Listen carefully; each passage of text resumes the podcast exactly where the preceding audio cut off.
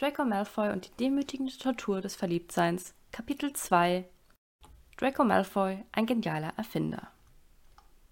Sein Lumos verpuffte zwar recht harmlos in Grangers Robe, der Schreck war ihr allerdings dennoch deutlich anzusehen. Das war sowas von unnötig, keuchte sie, eine Hand fest auf ihre Brust gepresst. Draco setzte sich in Bewegung und schlenderte lässig in die Richtung von Grangers Büro.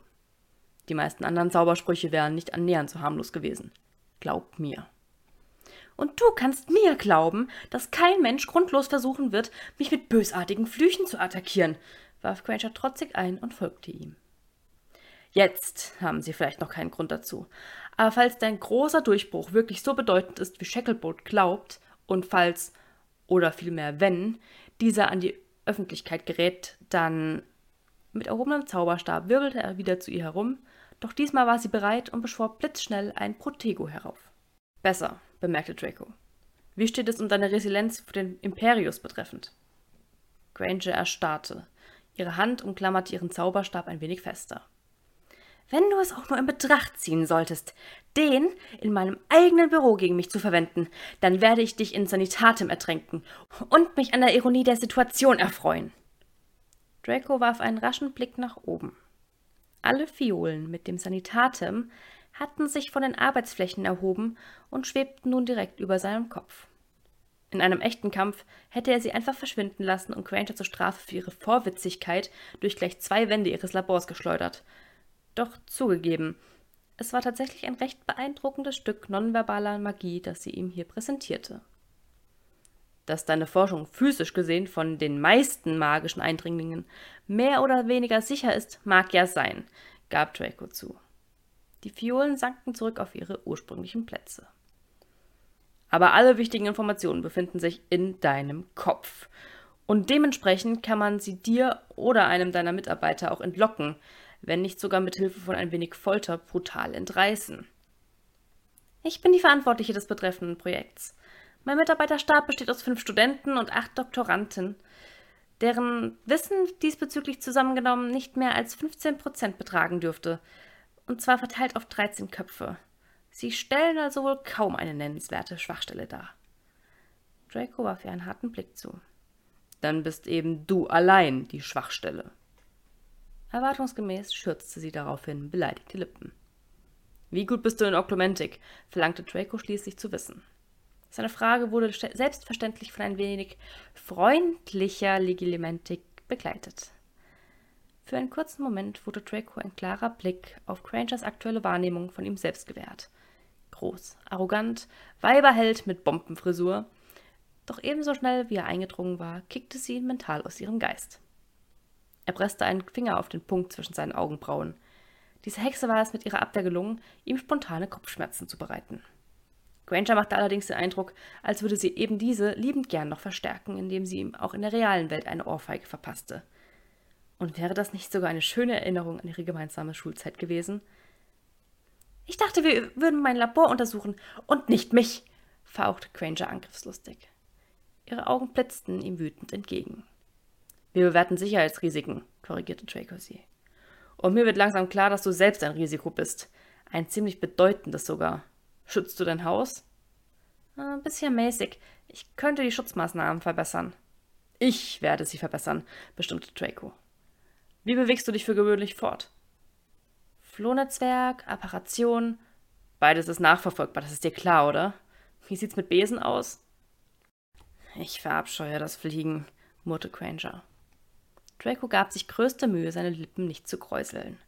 Eine ätzende Aussage. Welch grauenhafte Wahl, ausgerechnet diese Beschäftigung zu hassen. Was für ein trauriges Leben, wenn man eine der größten Freuden, welche die Zaubererwelt für einen bereithielt, nicht zu schätzen wusste.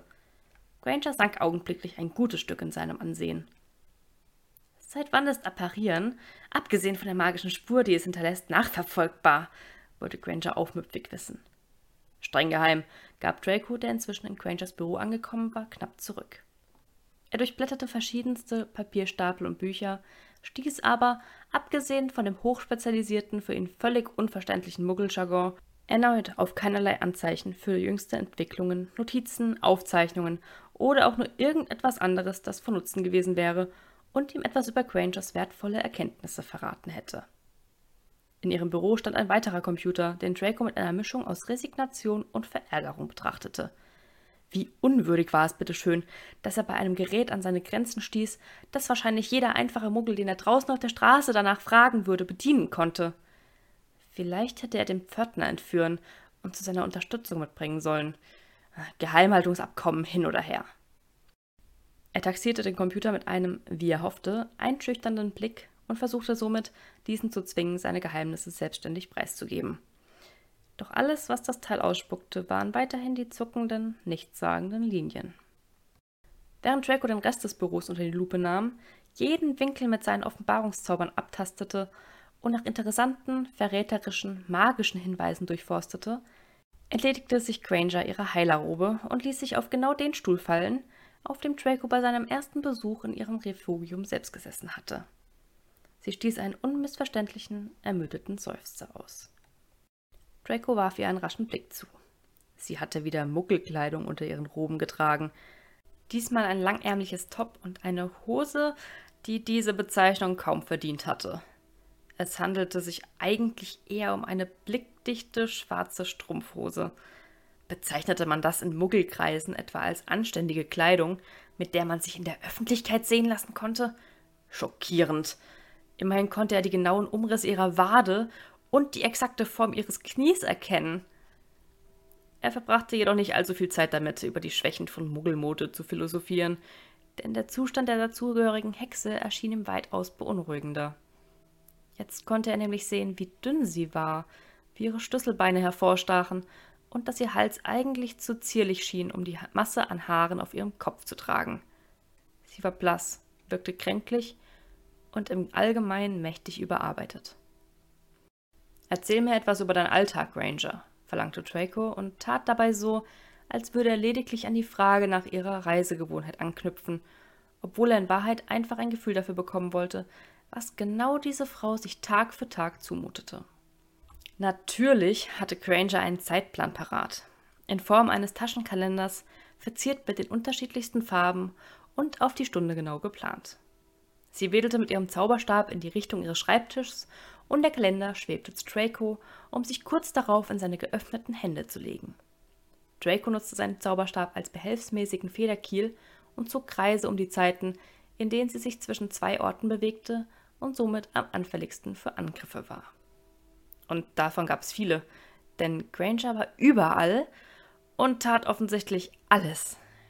In ihrem Kalender hatte sie ihre Arbeitsstunden im Labor, in der Klinik und ihrem Unterricht vermerkt, begleitet von freiwilligen Arbeit für eine enorme Menge guter Zwecke, Nachhilfestunden und Mentorensitzungen, ihren Schichten als Heilerin im St. Mungos und in einer Anstalt, die stark nach der örtlichen Muggelchirurgie klang, einem Kneipenabend alle zwei Wochen, den sie Potter und Freunden widmete, Abendessen mit ihren Kollegen am College, etwas namens Yoga zu unsäglich frühen Morgenstunden, etwas namens Krumbis TA, das sich alle drei Monate wiederholte, und gelegentlichen Tagen hier und da, die lediglich mit einem Sternchen gekennzeichnet waren.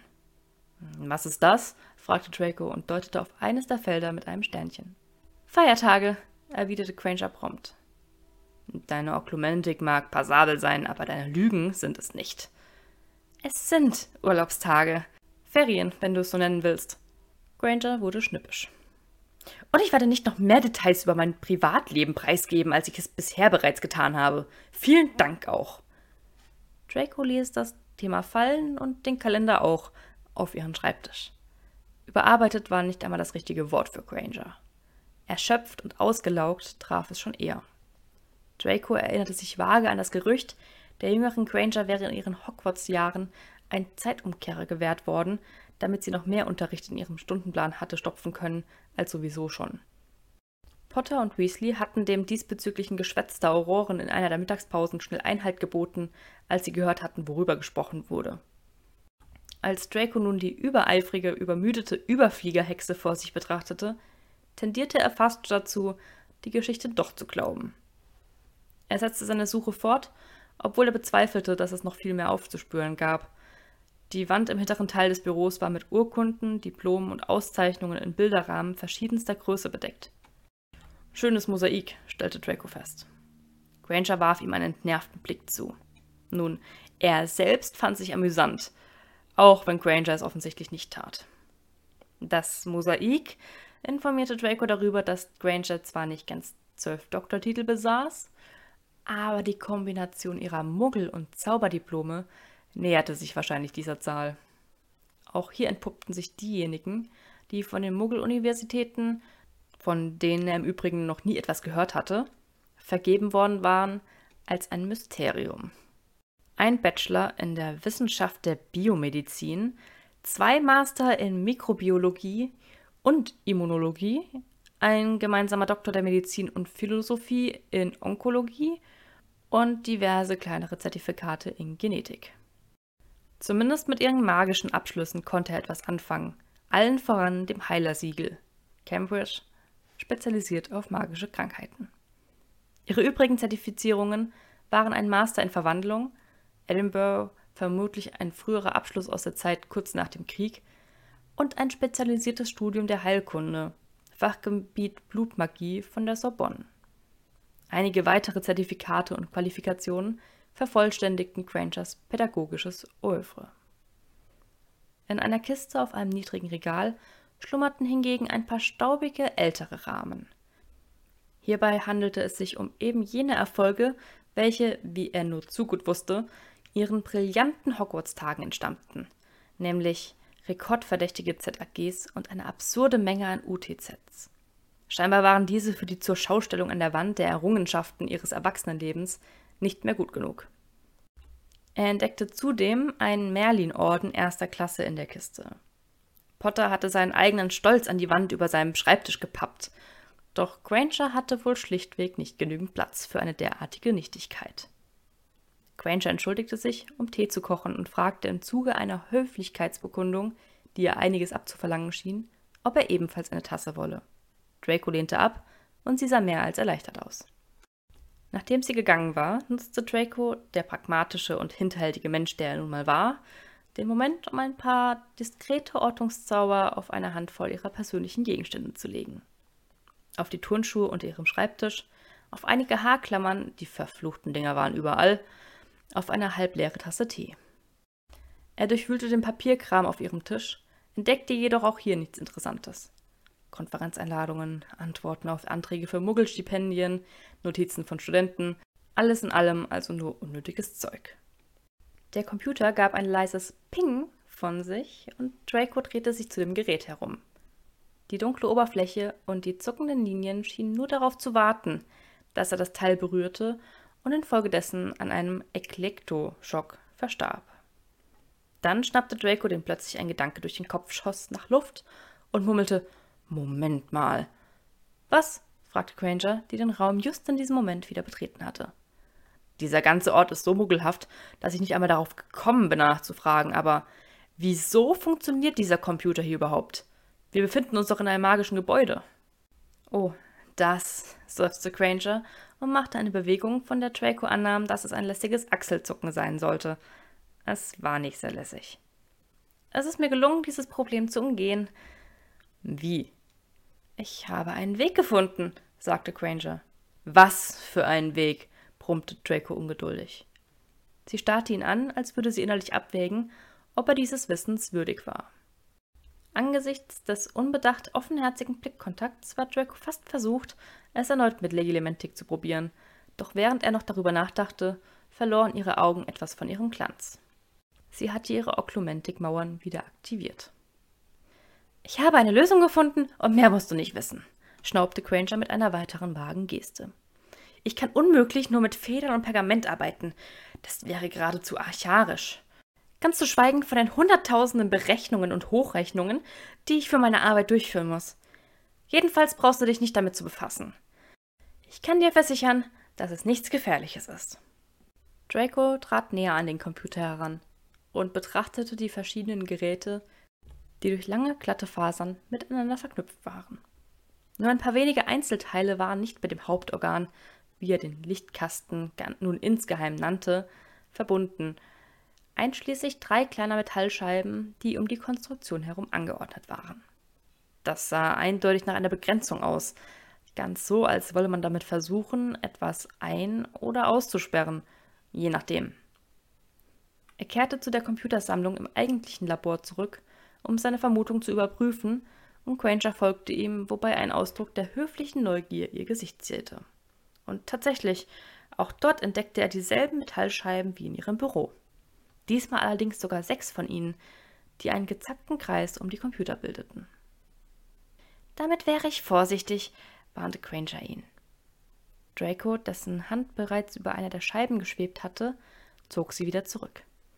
Es ist nicht gefährlich, aber das Gefühl, das sie bei einer Berührung auslösen, würde dir nicht gefallen. Sie trat neben ihn, streckte die Hand aus und hielt eine der Scheiben in die Höhe. Ich nenne es ein antimagisches Kraftfeld, in Ermangelung eines besseren Begriffs. Ziemlich kompliziert in der Herstellung, aber es erfüllt meine Zwecke. Draco starrte sie fassungslos an. Magie zu blockieren war eine äußerst knifflige Angelegenheit und außerdem eine Sache, die hauptsächlich in abstrusen theoretischen Diskussionen behandelt wurde. Die Handvoll magiehemmender Artefakte, von denen er überhaupt jemals gehört hatte, waren ausschließlich der Bestandteil uralter Legenden, deren Inhalt im Laufe der Zeit zunehmend verloren gegangen war. Und dennoch hatte sie Die Idee habe ich von WLAN-Hotspots in Cafés und Flughäfen, nur ist das hier natürlich das exakte Gegenteil, erklärte Granger geschäftig. Dann, als sie die Fragezeichen in seinen Augen bemerkte, sagte sie, macht nichts, vergiss es. Ich bin mir nicht sicher, ob das legal ist, warf Draco ein, während er die Scheibe in ihrer Hand ausgiebig musterte. Dann verpetz mich doch bei Shacklebolt, schnappte Granger hochmütig. Sie sah ihm gleichermaßen unfreundlich wie furchtlos in die Augen. Draco musste sich eingestehen, dass Granger eindeutig Eier hatte – und diese womöglich sogar mit Tonks enormen Park konkurrieren konnten. In seinem Kopf keimte nun aber wenigstens der Anflug einer Idee. Ich brauche eine Kopie deines Kalenders, verkündete er und führte Granger zurück in ihr Büro. Ein schneller Duplikatus regelte die Sache, flankiert von einem Proteus-Zauber, um sicherzustellen, dass gegebenenfalls auftretende Änderungen an ihrem Exemplar sich auf das Seine übertragen würden. Alles klar. Ich werde nun einen kleinen, feinen, sorgfältigen Bericht erstellen, samt einer Maßnahmenempfehlung betreffend der Aufrechterhaltung der Sicherheit und des Wohlergehens von Heilerin Granger, erklärte Draco sarkastisch und kritzelte ein paar Notizen auf dem Pergament. Ich werde auch sehen, was ich tun kann, um Shacklebolt davon zu überzeugen, dass man nicht gleich morgen versuchen wird, dich umzubringen und es daher total unnötig ist, dass ich tagtäglich den Aufpasser für dich spiele. Das wäre eine Erleichterung für alle Beteiligten, merkte Granger provokant an. Er ignorierte es geflissentlich. Erwarte meine Eule in ein paar Tagen. Und hör bitte auf damit, ihn mit Siruptörtchen zu füttern. Er ist seitdem kaum zu bändigen. Verstanden, seufzte Granger und sah tatsächlich leicht beschämt drein. Ist deine Überprüfung also damit beendet? Ja. Na, endlich, murmelte Granger. Und da sie bekanntermaßen ein äußerst normaler und ausgeglichener Mensch war, setzte sie sich prompt an ihren Schreibtisch, um scheinbar noch ein wenig mehr zu arbeiten. Draco dem klar wurde, dass er für sie ab diesem Punkt praktisch aufgehört hatte zu existieren, beschloss schließlich, keine weiteren Umstände zu machen, indem er sich selbst den Weg zur Tür wies. Pass auf die Fliese direkt vor der Labortür auf. Treibsandfluch, informierte Granger ihn abwesend. Ich hatte vor, die Bösewichte auf ihrem Weg nach draußen zu schnappen. Hab ich gesehen, Granger. Natürlich hast du das. Es folgten einige Gespräche mit Shacklebolt, in denen Draco seinen Plan skizzierte und den Minister schließlich davon überzeugte, dass dies die richtige Herangehensweise war und darüber hinaus ohnehin keine andere in Frage kam, da seine Klientin sich schlichtweg zu unkooperativ zeigte. In ruhigen Momenten studierte er zudem Grangers Kalender und zerbrach sich den Kopf über die Feiertagssternchen. Seine bislang einzige Vermutung war, dass dies einen persönlichen Indikator für Tage darstellte, an denen irgendetwas sehr Privates anstand. Sie waren allerdings zu unregelmäßig, um eine reine Erinnerung an Grangers Periode sein zu können, und das Muster war auch nicht lunar. Immerhin gut zu wissen, dass sie kein heimlicher Werwolf war. Waren es vielleicht Dates oder heimliche Treffen mit einer Affäre? Hatte sie deshalb keine weiteren Details notiert? Hatte er sich eventuell Grangers Sexplan angeschaut? Würde sie sich dafür wirklich komplette Tage frei nehmen? Draco schoss unwillkürlich der Gedanke durch den Kopf, dass er in diesem Fall wohl dem verantwortlichen Kerl die Hand schütteln müsste. Er durchforstete sogar heimlich das Büchlein des Aurorenbüros mit den Anfragen auf freie Tage, aber weder die bevorstehenden Urlaubstage vom Narbengesicht noch vom Wiesel fielen mit Grangers Sternchentagen zusammen. Das Mysterium bestand nach wie vor. Zu guter Letzt verbrachte Draco einige Tage damit, am Schlüsselelement seines Plans herumzubasteln. Und mit Basteln meinen wir natürlich mit uralter Magie herumzuspielen, von der man eigentlich besser die Finger lassen sollte. Empfehlungen, verkündete Draco und knallte eine Pergamentrolle auf Grangers Schreibtisch. Ziemliches Standardzeug für ziemlich offensichtliche Schwachstellen. Ich habe sie von Shacklebolt überprüfen lassen. Er hat zugestimmt, seine Schutzanfrage abzumildern, wenn du ihnen uneingeschränkt nachkommst. Granger entrollte das Pergament und stellte dabei fest, dass es lang genug war, um den Boden zu berühren. Sie blinzelte irritiert. Gibt es irgendetwas, worauf du mich zu Zwecken der Zeitersparnis besonders aufmerksam machen solltest? Jep, er nickte. Punkt 56. Granger überflog die Liste bis zur fraglichen Zeile. Die Klientin muss zustimmen, den Ring bis zum Abschluss des Projekts jederzeit zu tragen. Genau den meine ich, bestätigte Draco. Welchen Ring? fragte Granger. Diesen hier, erwiderte Draco und warf ihr den Ring zu. Das schmale, silberne Schmuckstück landete auf dem Pergament, drehte sich einmal um sich selbst und blieb schließlich liegen. Nichts liegt mir ferner, als deine Widerstandsfähigkeit in Bezug auf den Imperiusfluch oder Veritas Serum zu schulen, dich in persönlicher Schutzmagie oder fortgeschrittener Oklumentik zu unterrichten oder deine körperlichen Selbstverteidigung zu trainieren. Gott bewahre, du siehst ohnehin danach aus, als würden deine Schläge bestenfalls eine Gehirnerschütterung nach sich ziehen. Und ich vermute, du wärst auch nicht sonderlich scharf drauf. Korrekt, murrte Granger und ihr misstrauischer Blick wanderte von dem Ring zu Draco. Ich kann mir auch Schöneres vorstellen, als wie ein überqualifizierter Leibwächter vor deiner Türwache zu schieben und darauf zu warten, dass endlich das eintritt, wovor Shacklebolt sich so sehr gefürchtet. Ja, ich hab's verstanden, sagt Granger gedehnt. Weiter. Also habe ich Shacklebolt einen Vorschlag unterbreitet, der im Wesentlichen daraus besteht, dass ich nur dann benachrichtigt werde, wenn du tatsächlich bedroht wirst und in einem solchen Fall sofort zu dir apparieren kann. So kann ich meine übrige Zeit sinnvoller nutzen und du deinem im Übrigen schrecklich überfüllten Terminplan ungehindert nachkommen. Draco hatte erwartet, für die schlichte Eleganz dieser brillanten Lösung gelobt zu werden. Doch zu seinem Verdruss ließ sich Granger lediglich dazu herab, den Ring misstrauisch mit ihrem Zauberstab anzustupsen. Er wird dich nicht umbringen, schnaubte Draco. Granger sah ernst zu ihm auf.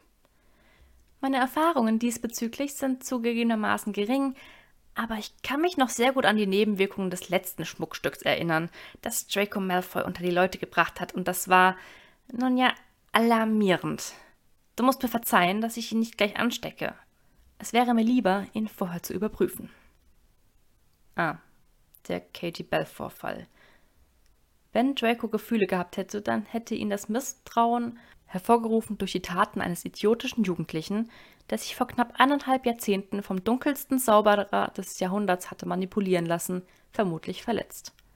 Aber er hatte keine Gefühle und somit war das hinfällig. Es freut mich, dass ein gewisser Selbsterhaltungstrieb deinerseits offenbar doch vorhanden ist, frotzelte er. Er deutete auf den Ring. Na dann los, analysier ihn. Granger wirkte einige Offenbarungszauber, die den Ring in einem halbtransparenten, wabernden Dunst aus Magie hüllten. Na gut, was ist das alles? Wo bliebe denn der Spaß, wenn ich dir das verraten würde? Sag du es mir, verlangte Draco achselzuckend und lehnte sich entspannt auf seinem Stuhl zurück. Jetzt war er an der Reihe, sie beim Entschlüsseln zu beobachten. Sie verschaffte sich geschickt einen Überblick über die Zauber, die auf dem Ring lagen, und suchte sich im Anschluss flink die kompliziertesten von ihnen heraus. Draco vermutete, dass ihr als Heilerin die Anwendung von diagnostischer Magie wohl nicht sonderlich schwer fiel. Schließlich listete sie ihre Erkenntnisse laut auf. ein Ortungszauber, einige Schutzruhen wie aufmerksam Danke, ein Schmerzdetektor, Herzfrequenzüberwachung. Jetzt zuckten ihre Lippen. Was ist so lustig? wollte Draco wissen. Du hast quasi die magische Fitbit erfunden. Wie bitte? So, falls er sie nicht falsch verstand, deutete Granger gerade an, seine herausragende Rekreation wäre die billige Kopie irgendeiner Muggelsache. Entschuldigung? Schon gut, vergiss es. Und was ist das für ein unvollendetes Durcheinander hier? motzte sie schließlich und deutete mit ihrer Zauberspitze auf ein gespenstisches grünes Knäuel arithmantischer Berechnungen. Dracos Nasenflügel weiteten sich in Anbetracht der unterschwelligen Beleidigung, denn immerhin war dieses unvollendete Durcheinander das Ergebnis unendlich vieler frustrierender Stunden an Arbeit. Damit bin ich noch nicht fertig geworden. Was sollte es denn werden? Ein Portschlüssel. Für Situationen, in denen du körperlich nicht in der Lage dazu bist, zu disapparieren oder unverhofft in einer Anti-Disparationszone feststeckst. Ich arbeite noch an den richtigen Berechnungen. Granger wirkte nun tatsächlich ein wenig beeindruckt. Und da Draco annahm, dass sie tagtäglich von den größten magischen Köpfen der Nation umgeben war, konnte er sich wohl durchaus etwas darauf einbilden, dass eine derartig dürftige Schöpfung eines einfachen Aurors genau das in ihr hervorzurufen schien. Ein Portschlüssel auf Abruf, das wäre ja mal was, murmelte Granger. Der Portus ist allerdings ein unfassbar ätzender Zauber. Hat mich schon einiges an Nerven gekostet, schnitt Draco die Problematik knapp an und gab sich dabei die größte Mühe, eher resigniert als mürrisch zu klingen. Hast du jemals darüber nachgedacht, noch mehr davon herzustellen? Mit denen könnte man eine ganze Menge Geld verdienen sinnierte Granger nachdenklich und hielt den Ring in die Höhe, um ihn noch ausgiebiger zu betrachten. Sehe ich etwas so aus, als würde ich Geld brauchen?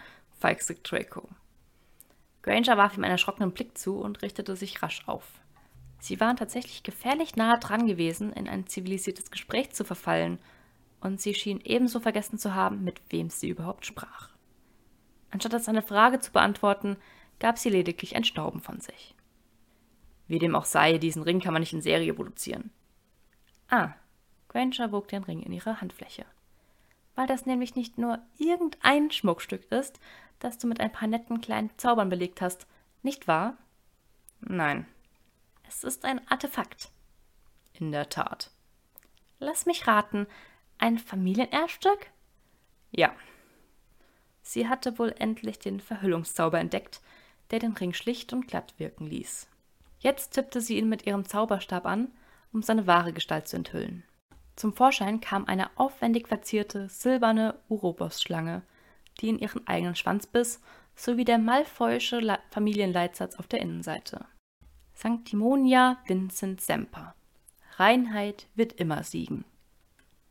Bist du dir sicher, dass dieser Ring nicht versuchen wird, meinen Finger zu amputieren, sobald ich ihn anziehe? Ich bin schließlich nicht rein gab Granger scharf zu bedenken. Innerhalb von Sekunden schien die Temperatur in ihrem Büro drastisch gesunken zu sein.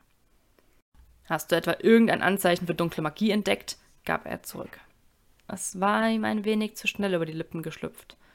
Verdammt, jetzt wirkte es vermutlich so, als würde er versuchen, sich zu verteidigen. Falls es jemals welche gab, dann ist sie nun nicht mehr vorhanden, sagte Granger. Sie tippte den Ring erneut an und verwandelte ihn zurück in seine schlichte Version. Ich werde ein wenig Zeit benötigen, um diese äußerst umfassende Liste deiner Empfehlungen durchzusehen, erklärte sie schließlich. Nimm dir die Zeit, die du brauchst, erwiderte Draco gernhaft. Aber du solltest wissen, dass die Alternative darin besteht, dass Shacklebolt mir in deinem Labor ein Feldbeck zum Übernachten aufstellen lässt. Sie musterte ihn, schien aber schließlich zu dem Schluss zu kommen, dass es sich nur um einen Scherz handeln konnte. Ich muss vor allem über Punkt 56 nachdenken. Willst du den Ring derweil zurück? Behalte ihn. Draco machte eine abwinkende Handbewegung. Lass deine Freunde ebenfalls einen Blick darauf werfen. Soll einer der Weasley-Brüder nicht angeblich ohnehin ein kompetenter Fluchbrecher sein? Wenn ihr alle Zweifel ausgeräumt habt, dann lässt du mir eine Eule zukommen und jeder von uns kann wieder glücklich und zufrieden seines Weges gehen. Granger gab sich daraufhin euphorisch, ganz so, als wäre die Aussicht darauf, ihr Leben weiterführen zu können, ohne sich dabei mit Seepocken in Draco-Form herumschlagen zu müssen, tatsächlich die beste, die er hätte geben können. Zwei ihrer Studenten, selbstverständlich mit den seltsamen weißen Kitteln sowie Schutzbrillen ausstaffiert, klopften schließlich aufgeregt an die Tür, um der lieben Professor Granger ihre neuesten Entdeckungen mitzuteilen. Sie sprang daraufhin auf, schlüpfte in ihren eigenen Kittel und schickte sich an, den Studenten ins Labor zu folgen. Draco nahm das wiederum zum Anlass, sich ebenfalls zu erheben und das College zu verlassen. Als er sich zu Granger herumdrehte, lag ein hin und hergerissener, leicht verlegener Ausdruck auf ihrem Gesicht. Draco, der nicht unbedingt dafür bekannt war, es seinen Gesprächspartnern sonderlich leicht zu machen, hob lediglich eine Augenbraue. Ich sollte. Nein, ich denke, ich möchte mich bei dir bedanken. Dafür, dass du so hart daran gearbeitet hast. Ich muss zugeben, dass ich nicht sonderlich viel Kraft darauf verwendet habe, einen Ausweg aus Shacklebolts Anweisung zu finden. Der Ring ist eine wirklich gute Idee. Ich denke, du verwendest weitaus mehr als deine gesamte Kraft auf andere Dinge, erwiderte Draco bedeutungsvoll. Dann ging er und sie murmelte etwas, das ein Abschied hätte sein können. So, hiermit sind wir dann wieder am Ende des Kapitels angekommen. Und ich muss ja schon echt sagen, ich liebe einfach diese Dynamik, die die beiden einfach ausstrahlen und mit sich bringen. Über alles, wirklich. Ich äh, könnte denen die ganze Zeit einfach zuhören oder einfach nur nachlesen. Und ja, ich hoffe, euch hat das Kapitel jetzt auch gut gefallen und hoffe, wir hören uns dann beim nächsten Mal wieder. Ganz liebe Grüße, eure Mrs. Cowley. Ach ja, und meine Erkältung klingt jetzt auch langsam endlich mal ab und ich habe das Gefühl, man hört das auch ein bisschen in meinen Aufnahmen. Um, ja. Ich hoffe tatsächlich, dass ich dann bis zur nächsten Folge die Erkältung endlich auskuriert habe und meine Stimme wieder komplett zur Verfügung steht und nicht nur eingeschränkt. So, jetzt war es aber wirklich und bis zum nächsten Mal.